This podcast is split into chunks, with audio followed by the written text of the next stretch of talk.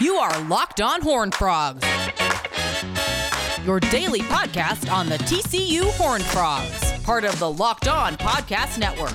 Your team every day. Welcome into Locked On Horn Frogs. Steven Simcox here with you.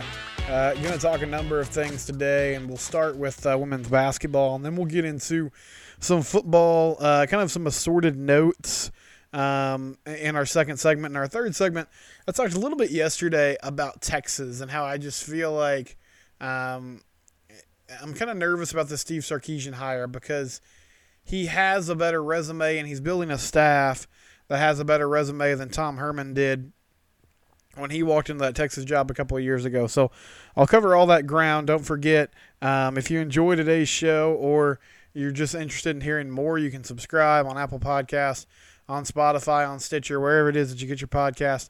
You can subscribe, and then the pod goes automatically to your phone. I appreciate you joining me on a Thursday. It is January uh, 21st, and I'm going to talk some TCU athletics. Um, the TCU Lady Frogs took on Texas tonight, and they fall to the Horns. Texas won that game, 71 to 54. Texas now 10 and three on the season, four and two in conference play. TCU stands at 500, but uh, I mean, really, the important record is that they're one and six in conference play, and it's just been a struggle all year for this team. And once again, uh, you have another game where offensively, just not getting many quality shots not scoring when you do get quality shots. Uh, Michelle Berry led the way for TCU tonight with 14 points. Lauren Heard had a pretty efficient game. She had 13 points on the night. But other than that, nobody else scores in double digits. They shoot 35% from the field, 38% from three, and even at the free throw stripe, 8 of 12 on the night, 66%. Um, just not going to do it. I mean, that's not going to get it done. It's not going to stack up on the road against a good Texas team. Texas led by Vic Schaefer, uh, who coached at Mississippi State for a long time, built a really good program there. They brought him over this season. And, I mean, they haven't been invincible, but they're a pretty solid basketball team. Um, and TCU played good defense against them. I mean, the Horns only shot 35% on the night, 24% from three. So there was a chance, um, but just did not score enough points, only 54 points on the night for TCU not nearly enough against a Texas team that was able to uh, get things going and, and just. So another tough night. I know this has to be frustrating. Uh, you know, you're already in a situation where you don't really feel like you have a great shot at the postseason, and you're just going in.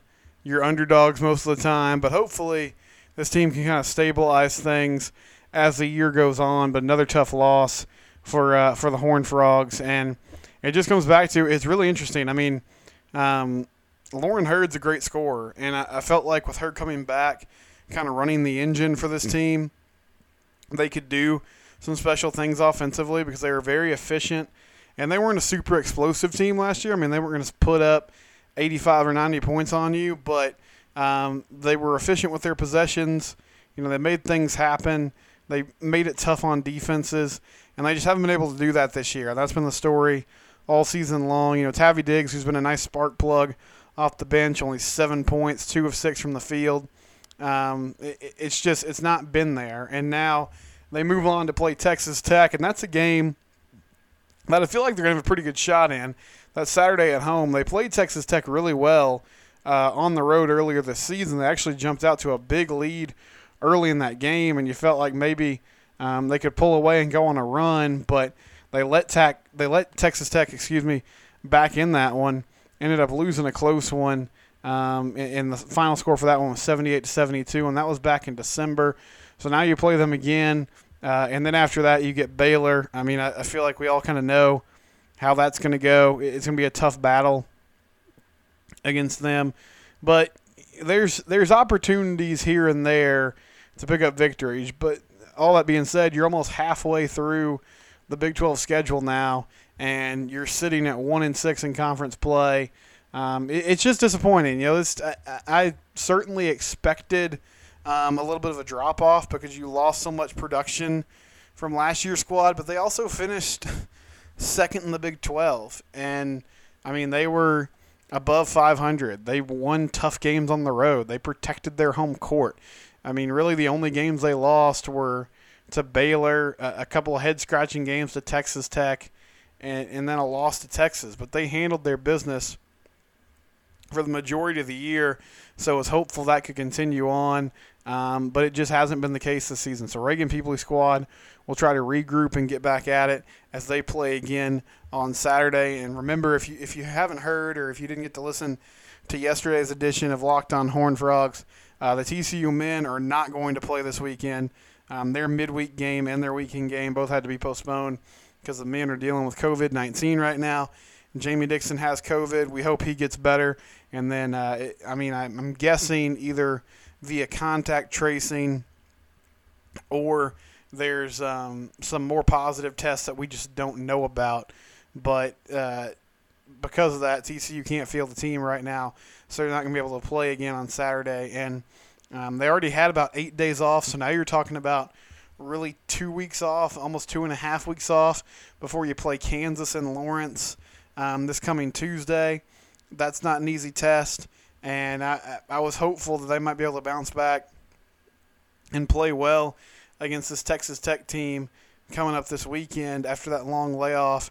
Um, but right now, the problem is you're not getting any practice in because you have guys that are isolating trying to get better, which is obviously the most important thing. But from a you know competitive standpoint, uh, getting back in a rhythm, getting on track, which has been a problem all year because of guys in now the lineup because of COVID or guys in now the lineup because of injury.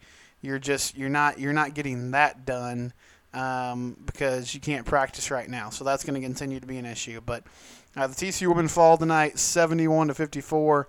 Another just really tough night shooting the basketball, making plays, and um, they'll host Texas Tech on Saturday, and hopefully they can get out there and get a victory um, and and continue to just try to build and get better as the season goes on. Coming up next, we'll talk some TCU football. Before we do that, I want to tell you about Rock Auto. Rock Auto is a, a great website. If you need car parts, if if you're someone who doesn't really know a lot about cars and you struggle to understand um, you know what exactly your car needs. There's so many makes and models today, and it can be confusing. What what do I need? What's what, am I getting ripped off? Is this the best price? Is this actually going to work? RockAuto.com is great because it compares things by price, it compares things by make and model, and it just puts everything right there for you where you can understand it. It's something I use, and I know next to nothing about vehicles and, maintenance. So if I can do it, anyone can. It's it's not just for um, you know, weekend project guys or uh, novice users. It's also for do-it-yourselfers and mechanics. Reliably low prices, every part your car will ever need. RockAuto.com. Make sure when you go to that website, um, in the How Did You Hear About Us section, you click Locked On so that they know we sent you. Again, that's RockAuto.com. Back here on e- uh, almost said ESPN Central Texas. That's the radio station I work for. Back here on Locked On Horn Frogs, I'm Steven Simcox here with you, and uh, wanted to talk about some some TCU football notes. I saw this earlier today on the two four seven boards, and uh, this was from Parker Fleming, who um, does his own podcast and newsletter called Purple Theory with Grant McGalliard. It's a really good um, podcast. It's a really good website, and he uh, puts together, you know, TCU content on a frequent basis. So that's another source for uh, TCU news and notes if you want it.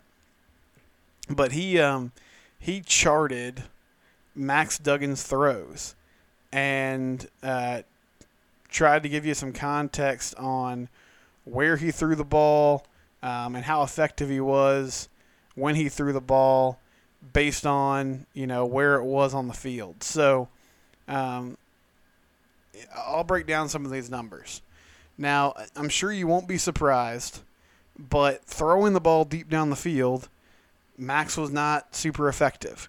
Um, on throws 20 plus yards to what they would consider the outside right, so the right side of the field, he was 5 of 16 for 202 yards, three touchdowns, no picks.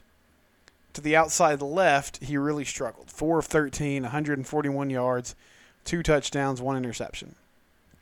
But between the numbers, on so down the middle of the field, on passes 20 plus yards, He was 8 of 17 for 355, three touchdowns, zero picks. And remember that. Remember the middle of the field because he was effective there on 20 plus yards, on throws 10 plus yards between the numbers in the middle of the field. He was 16 of 23, 306 yards, one touchdown, one interception. And then on uh, throws from the line of scrimmage um, to you know the first down marker between zero and 10 yards, in the middle of the field he was 13 of 51, 278 yards, zero touchdowns, one pick. But what you see here is a quarterback that's really effective throwing the ball between the numbers. Now, when he threw the ball on the outside on throws of 10 plus yards to the outside right, he was 2 of 7. Um, on throws between 0 and 10 yards to the outside right, he was 7 of 15. And on the left side, when he had to throw the ball down the field, 10 plus yards on throws to the outside left, he was 2 of 5. And again, I said 20 plus yards, he was 4 of 13. Now, this is frustrating because I didn't have these numbers with me when I was watching games, obviously. I, I wasn't charting it.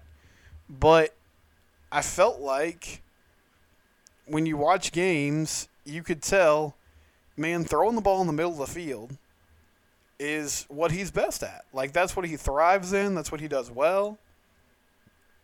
And it's just silly that they forced all these kind of jump balls and fade patterns. And I get it to a certain extent. I mean, I get you have Quentin Johnston out there.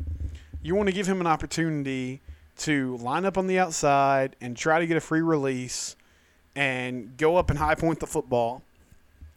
And because of his size and his strength, it's going to be hard to stop that.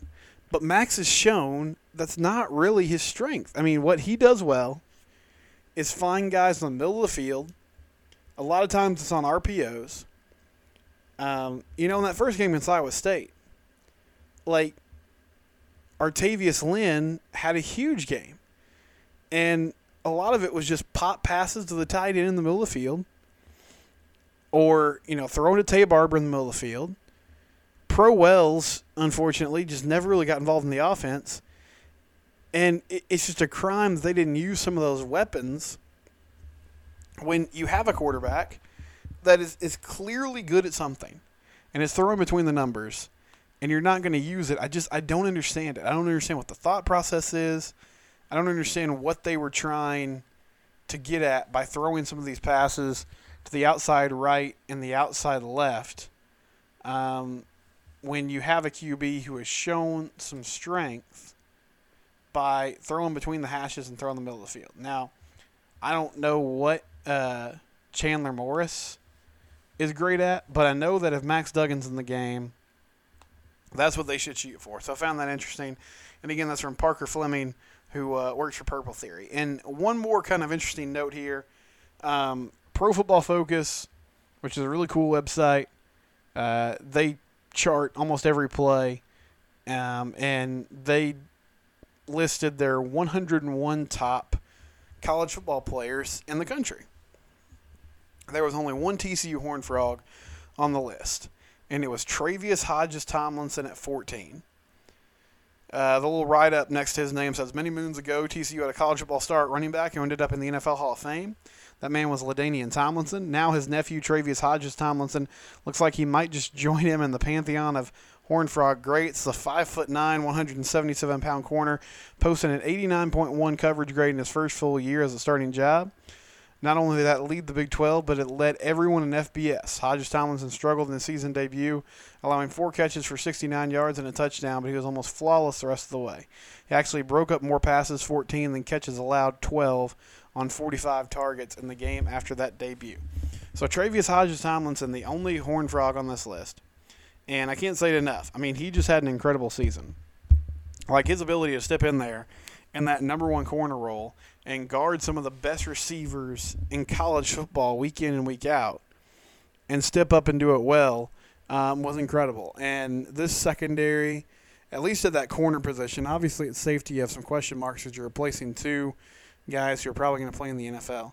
But at corner, this secondary is going to be so good. I mean, I just don't see a way where it's not good with the guys they have. And Tre'Vius Hodges Tomlinson and Noah Daniels and Kean Stewart, CJ Caesar. They're going to be deep. They're going to be effective. And I'm excited to watch that group play when uh, the season gets started in August. One more segment coming up next, but before we do that, I want to tell you about betonline.ag, your online sportsbook experts. Betonline.ag, they got the latest lines. They also have news. They'll give you the latest news and sports headlines. Um, they'll help you out. Conference championship games are coming up this weekend, and the NFL. If uh, you don't really have a reason to watch, why don't you try to make some money off of it? And if you go to betonline.ag and use the promo code Locked On, you can get a 50% welcome bonus. Again, that's a 50% welcome bonus on betonline.ag, your online sportsbook experts. BetOnline.ag. Visit there today and make some money on the NFL, college basketball, and more. One more time, that's Bet One more segment here on the Locked On Horn Frog. Steven Simcox here with you.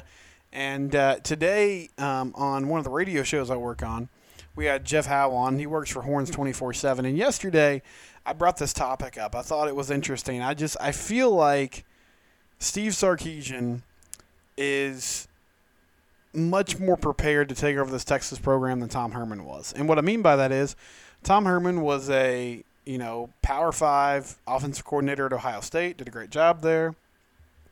Um, was an effective coach at Houston. That's obviously a group of 5 schools, so it's a little bit different, but he was effective there. And then he walks into that Texas job and it's a totally different ball game. And he brought over most of his Houston staff. I mean, he didn't really make a lot of changes in assistant coaches. He just kind of transitioned that Houston staff to the Texas staff. So you had a lot of guys that had never had Power Five experience before, suddenly coaching in big time football at UT, and I, I just I found that very interesting. But to contrast that, Steve Sarkisian is building a pretty salty coaching staff right now there at UT, and I asked Jeff Howe today. I said, "Do you feel like Steve has a better chance to succeed at UT?"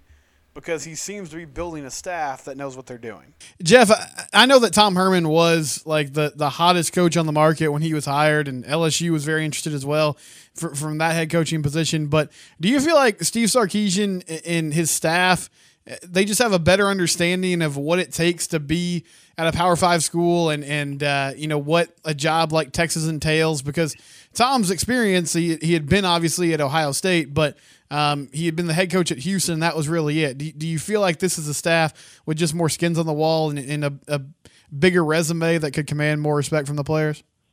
Well, I think you hit the the term on the head, Stephen. It's staff. Uh, and that on and honestly, and I don't know, maybe I we should have seen it coming. Uh, and it's not that everything that happened under Tom Herman in Texas was terrible. There were periods of success and even periods where they were really good. Uh, but even one of his concerns was when he put that initial staff together, you know, there weren't guys that had a ton of Power Five experience on that staff. I mean, Oscar Giles did from his time at Texas. I think Craig Naivar had one year at Kentucky. Drew Mehringer had one year at Rutgers. I mean, Stan Drayton had been in the Power Five level, and, and Tim Beck had. So, but it wasn't like they had just an overwhelming ton of, Power Five experience. Uh, you look at this Texas staff. I mean, the most inexperienced guy is Blake Gideon, who, quite frankly, just hasn't been a coach. Period all that long. Uh, you know, he's bringing Jeff Banks, Kyle Flood, even AJ Milwee as an analyst. All those guys are coming from Alabama. Terry Joseph's been at the Power Five level. Obviously, Pete Kwiatkowski's been a defensive coordinator at the Power Five level since he came. He went uh, with Chris Petersen from Boise to Washington when Chris Petersen replaced Steve Sarkisian. We'll see who they're going to hire for that inside linebackers job. Bo Davis has a lot of Power Five experience. Uh, you're retaining Andre Coleman and Stan Drayton, obviously, who have that experience. So, yeah, I think this staff – is more experienced. I, and I think Steve Sarkisian valued two things really when he put this staff together. Number one, how good are these guys as recruiters?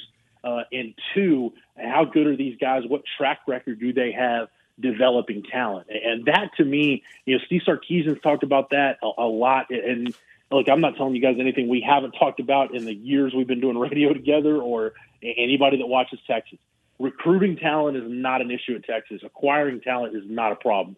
Can you go develop it properly Steve, I think that's probably got on field probably priority number one for Steve Sarkisian is figuring out how to maximize the talent. And I think this staff with the experience they've got, other you know the hire itself, you can grade it however you want, and people are going to do that. For me, this staff is one guys I haven't felt this good about a Texas coaching staff in a long time. It's not that any of these guys can't have are going to reinvent the wheel, but it's just a lot of them have skins on the wall as recruiters. A lot of these guys have you know elite level Power Five experience.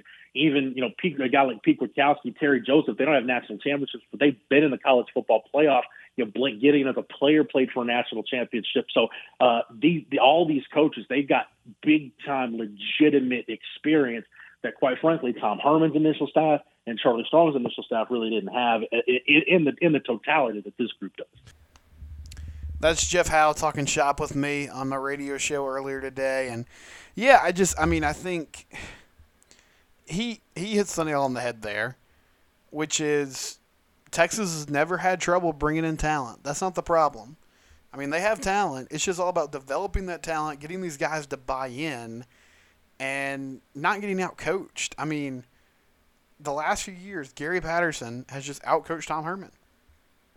And I don't know if that'll still be the case with Steve Sarkisian and the rest of his staff coming in. I obviously hope it will be, and we'll get a better look at that when those two teams meet in Fort Worth later this year. Coming up tomorrow, I'll get you ready for TC women's basketball game against Tech over the weekend, and we'll have some more discussions. It's the Locked On Horn Frogs, your daily TCU podcast, part of the Locked On Podcast Network. Your team every day.